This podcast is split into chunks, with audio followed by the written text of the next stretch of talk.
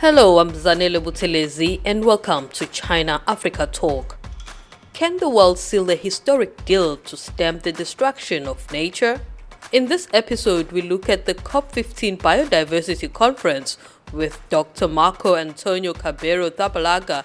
One of the big issues maybe is the financial support, you know, because to take uh, actions and massive actions, probably governments uh, need a lot of funds and Professor Xinquan Mo.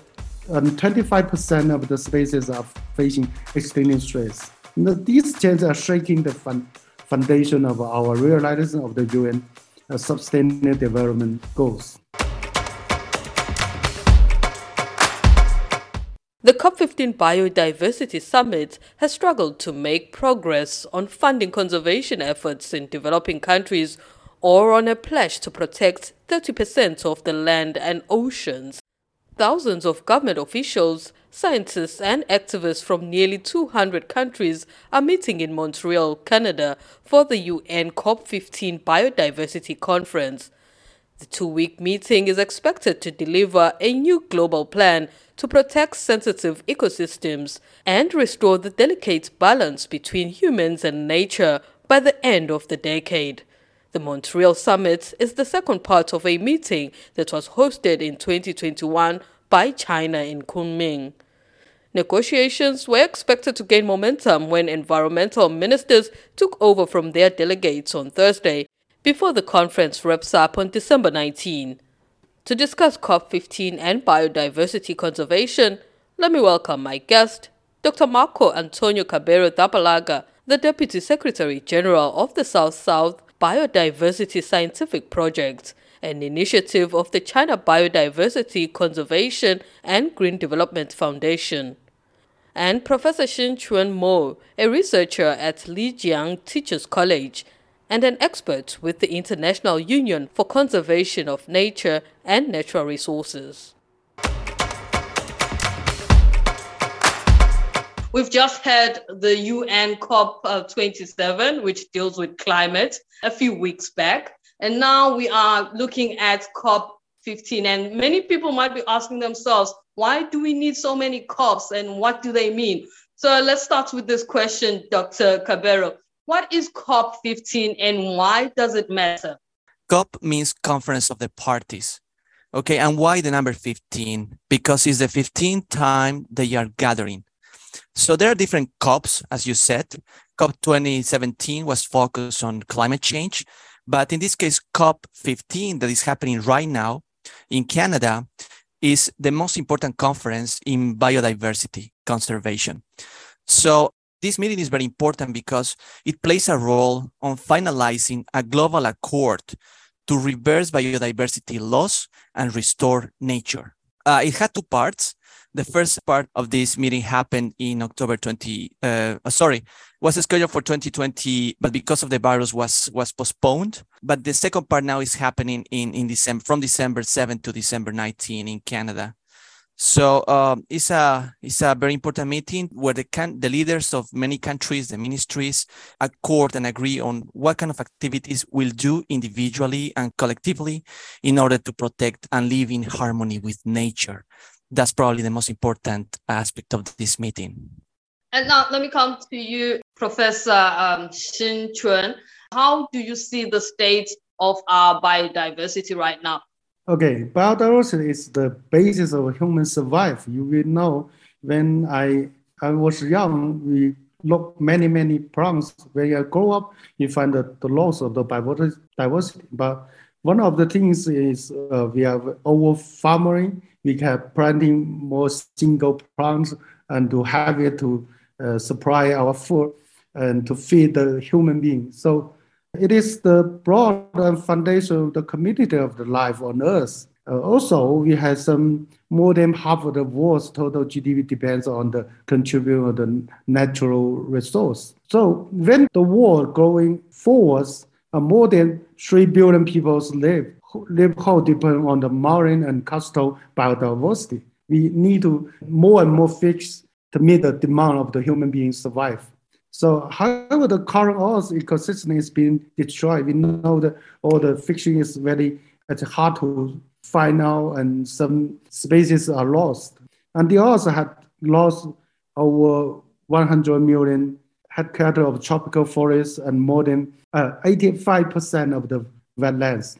So it's many, many wetlands are lost. We have cannot to support the wildlife surviving. So we so and ten, we find some very critical uh, stadiums, and 25% of the species are facing extreme stress. Now, These changes are shaking the foundation of our realization of the UN uh, Sustainable Development Goals. They are undermining the well-being of the mankind.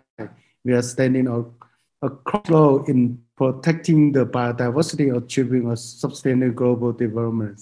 Let me come back to you, Dr. Cabero. We just heard here Professor Xinquan touching on some of the activities or the drivers of uh, biodiversity loss. And uh, where does um, climate change come in? How does climate change exacerbate the situation, as well as the illegal sale of wildlife?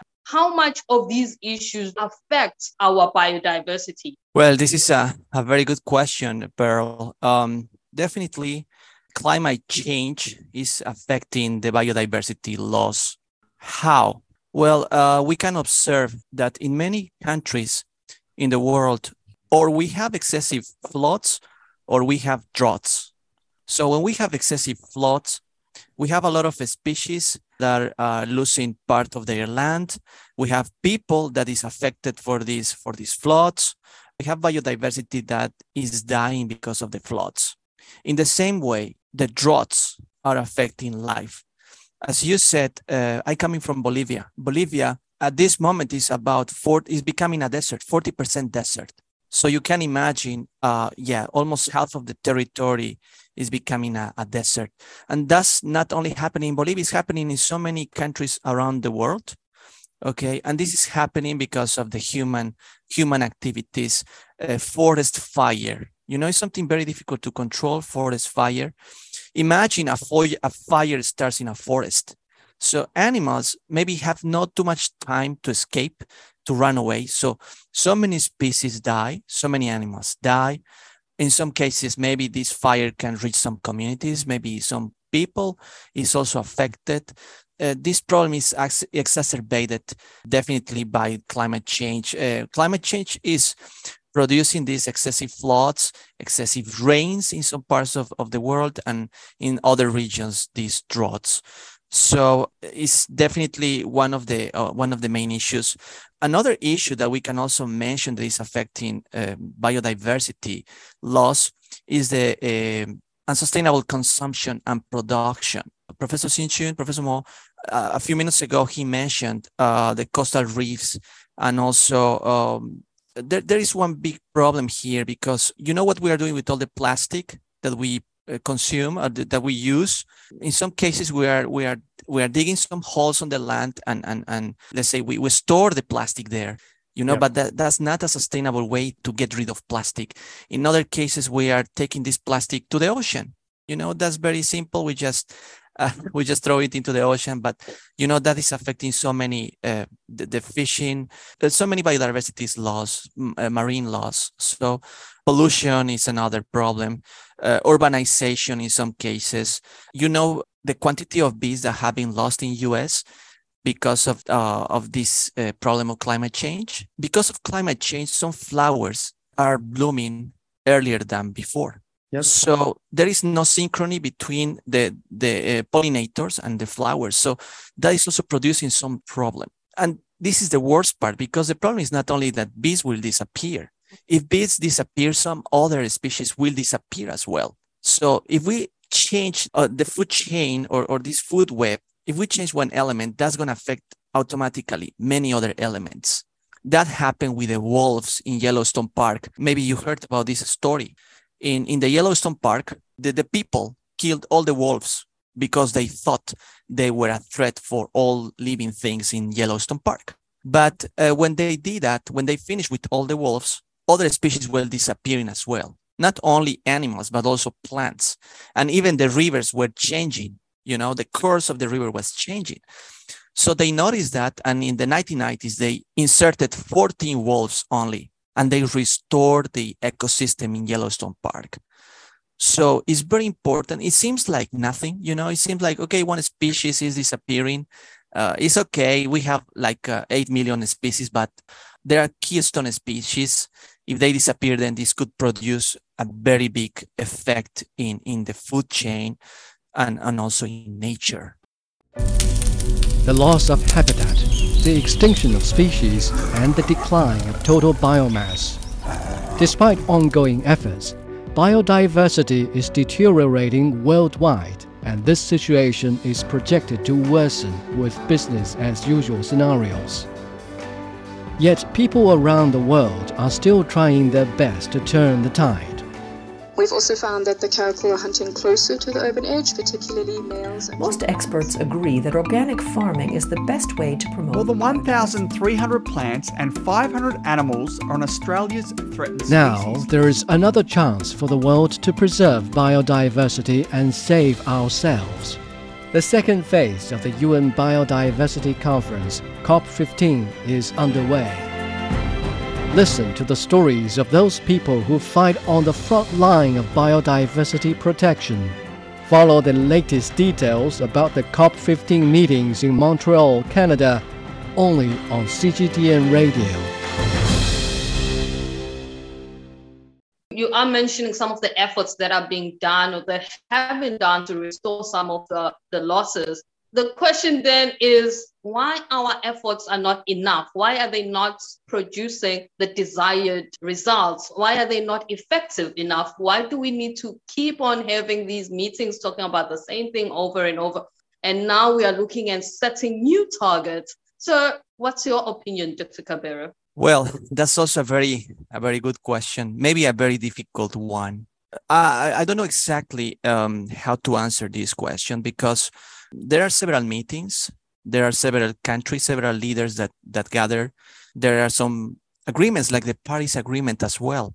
But uh, probably one of the big issues maybe is the financial support, because to take uh, actions and massive actions, probably governments need a lot of funds uh, for example, uh, to fight desertification, the government doesn't need to work alone. It needs to include uh, research agencies, uh, universities, companies, maybe some international cooperation. So probably this kind of projects require a different approach. And probably, uh, from my perspective, I think they could maybe try to see the form to include the society because I, I have the, the feeling that maybe uh, society has also some responsibility and some role to play with the CBC GDF and also with the Andean Road Countries for Science and Technology, which is uh, another organization that is also focused on promoting the green science. We think that the small actions made by individuals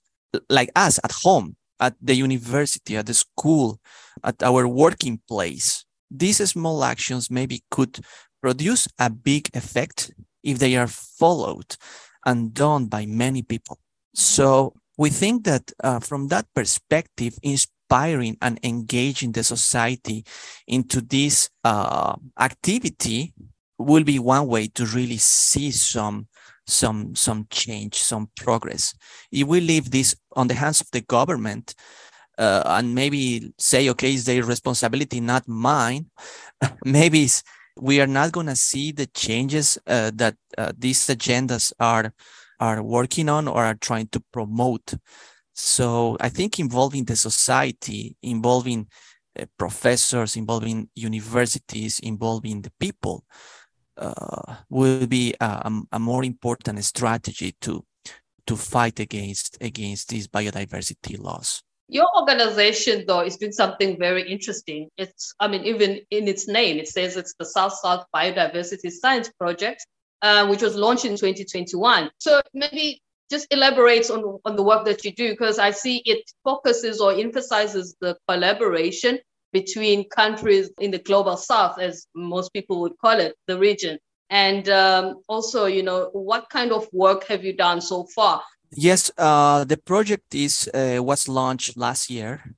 Uh, it's called the South South Biodiversity Science Project, and it's focused on on South South cooperation. Why we're focusing on on the South South? Because you know most of the developing countries probably are located in the South, probably most of them. And, you know, the developing countries are facing so many difficulties. And according to, to the United Nations Secretary General, developing countries need a lot of help, you know, uh, to fight uh, this climate crisis and these biodiversity loss. So our main purpose is to collaborate, is to engage, is to promote, is to exchange uh, knowledge, is to provide tools and actions that can help people to understand why it's important to protect biodiversity and what they can do to protect it. So that has been so far the, the main task, the main goal. And we have been working with several countries already, promoting the green science, uh, promoting the science popularization as well, as a tool to let people understand in simple language why we need to care about environment and how we, we can do that. Just this year, we had um, a couple of events in Latin America that involves several universities, even the government. We, we prepare a framework and we explain people, we train people on this issue of uh, the carbon footprint, for example. What is the benefit if we reduce it and how we can reduce it? Let me come back to Professor Xinquan. China is a major role player in most sectors or in many sectors. And here in biodiversity, when we talk about the protection of our environment, China seems to be many steps ahead of many countries. And so I'm, I'm wondering, where do you see China's role and how crucial is it for China to play a leading role in biodiversity conservation globally? You know that before the pandemic expansion, Chinese government had to make a protection of the wildlife, especially like some uh, animals and, and the plants. You, you know, in China, the food style is very uh, quite different. So now, when they know the biodiversity is very important to us, our carbon city is very over expanded very fast in the world. So when uh, the human being activity need more spaces to, to spend the sitting uh, areas. And now if you reduce the wildlife surviving spaces, when we mention about the biodiversity is very quite important. Uh, so we made some uh, strategies to protect it. You know, I'm uh, Lijiang, the hot places of the biodiversity in, in the world. So it's very interesting. We have coupled to balance the economic development and the uh, biodiversity protection. It's very important to balance these two parts of we can from the human and nature uh, to co-survive in the same spaces. Uh, we have shared the same space to live. So now we have get a, very benefit from you know the so we on the one way we need to protect the biodiversity, but the other way the human being, especially Chinese people, need to survive in, in the same spaces.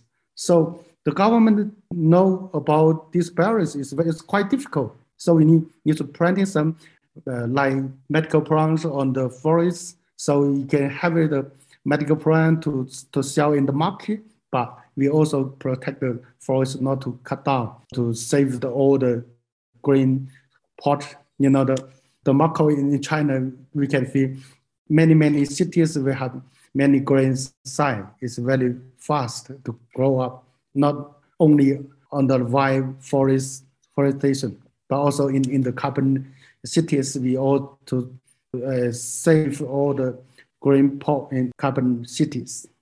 And now uh, we also to protect the three river, like the Yangtze River and, and the Yellow River. We also to protect the biodiversity to uh, recover all the green forest and to save the, the water and, and the soil. Let's come back to COP15 in Montreal. What are your expectations from these discussions? What are you expecting to come out? We know that there is this new global biodiversity framework uh, that is being discussed as um, countries and activists and government officials seek to or try to find a plan that will take us forward in our efforts to protect our ecosystems around the world. What are you expecting from these talks?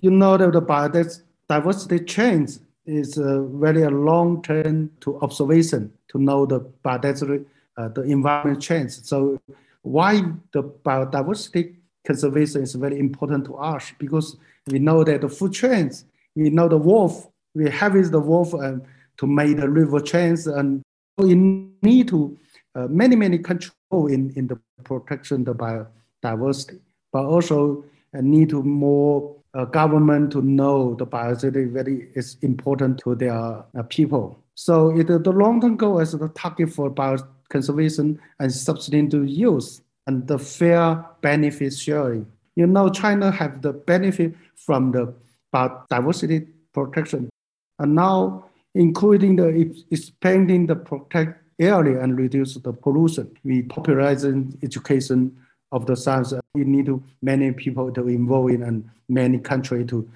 to achieve the same goal. I, I think.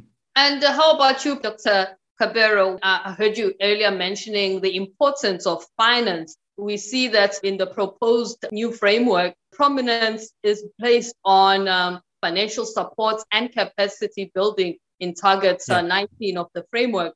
As well as last year, we heard the Chinese president Xi Jinping announcing millions and millions of um, US dollars that were pledged by China uh, to a new fund to support um, biodiversity protection projects, especially in uh, developing countries. So, how important uh, would you say all these efforts are in terms of ensuring that we do move forward and even meet some of the targets that are being set?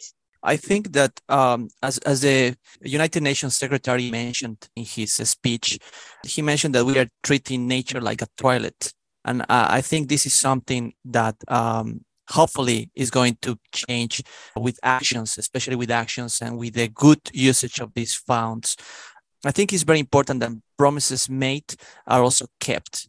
And um, at the end, uh, I hope and I think that um, forging this peace with, with nature will really um, help humans to live more sustainably.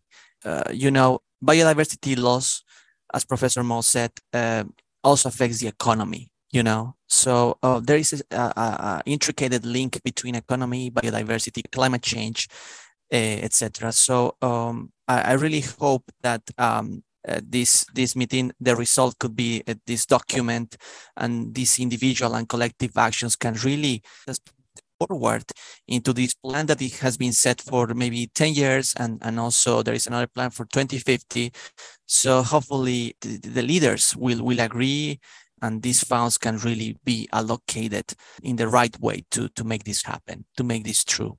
And uh, how do we encourage society, individuals in our communities to also play a very, very important or a leading role in protecting our ecosystems? Well, I think education is a key role here. Uh, we need to, to reach communities in a friendly and, and direct way. It's a simple and friendly way. So I think education is the key science popularization, but not the science that speaks in a complicated language, but a science that is more simple to understand. Uh, we, we have created this tool. It's called the Quantum Leap to Green Action. Again, it's show people how these small actions that we can do every day, how they can produce a big effect. So if we can involve universities, communities in doing this kind of work, I think they uh, they, they will feel more engaged. You know, if, if we find a creative way, a creative uh, thinking uh, to do this, then we can really achieve something meaningful with communities in different regions of the world, especially uh, that are really affected by biodiversity loss. Creativity, education, and science popularization, I think, are very important tools uh, that can help people, the society, to also engage into action. That's all the time we have for our discussion. Let me thank my guest, Dr. Marco Antonio Cabero Zabalaga, the Deputy Secretary General of the South South Biodiversity Scientific Project, an initiative of the China Biodiversity Conservation and Green Development Foundation, and Professor Xinquan Mo, a researcher at Lijiang Teachers College and an expert with the International Union for Conservation of Nature and Natural Resources. Thank you for joining us and goodbye for now.